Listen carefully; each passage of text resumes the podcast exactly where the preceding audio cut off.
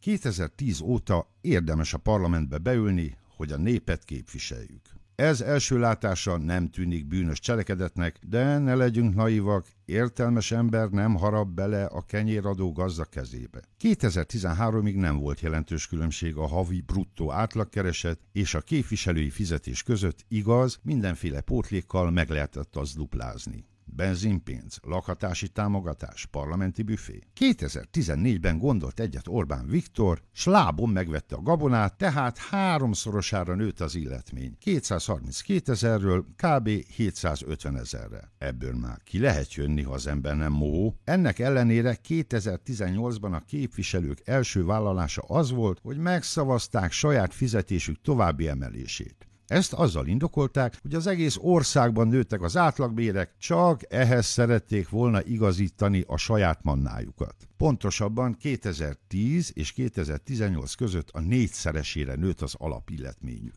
Márciusban, hála Istennek, tovább fognak növekedni a pénzügyi lehetőségeik, vagyis 1 millió 300 ezer forint lesz a mezei képviselők juttatása. A benzinpénz is marad, vagyis bátran elmondhatjuk, hogy gazdagodik az ország, az uralkodó osztály mindenképp, mindegy, hogy melyik párban ül a szerencse lovagja.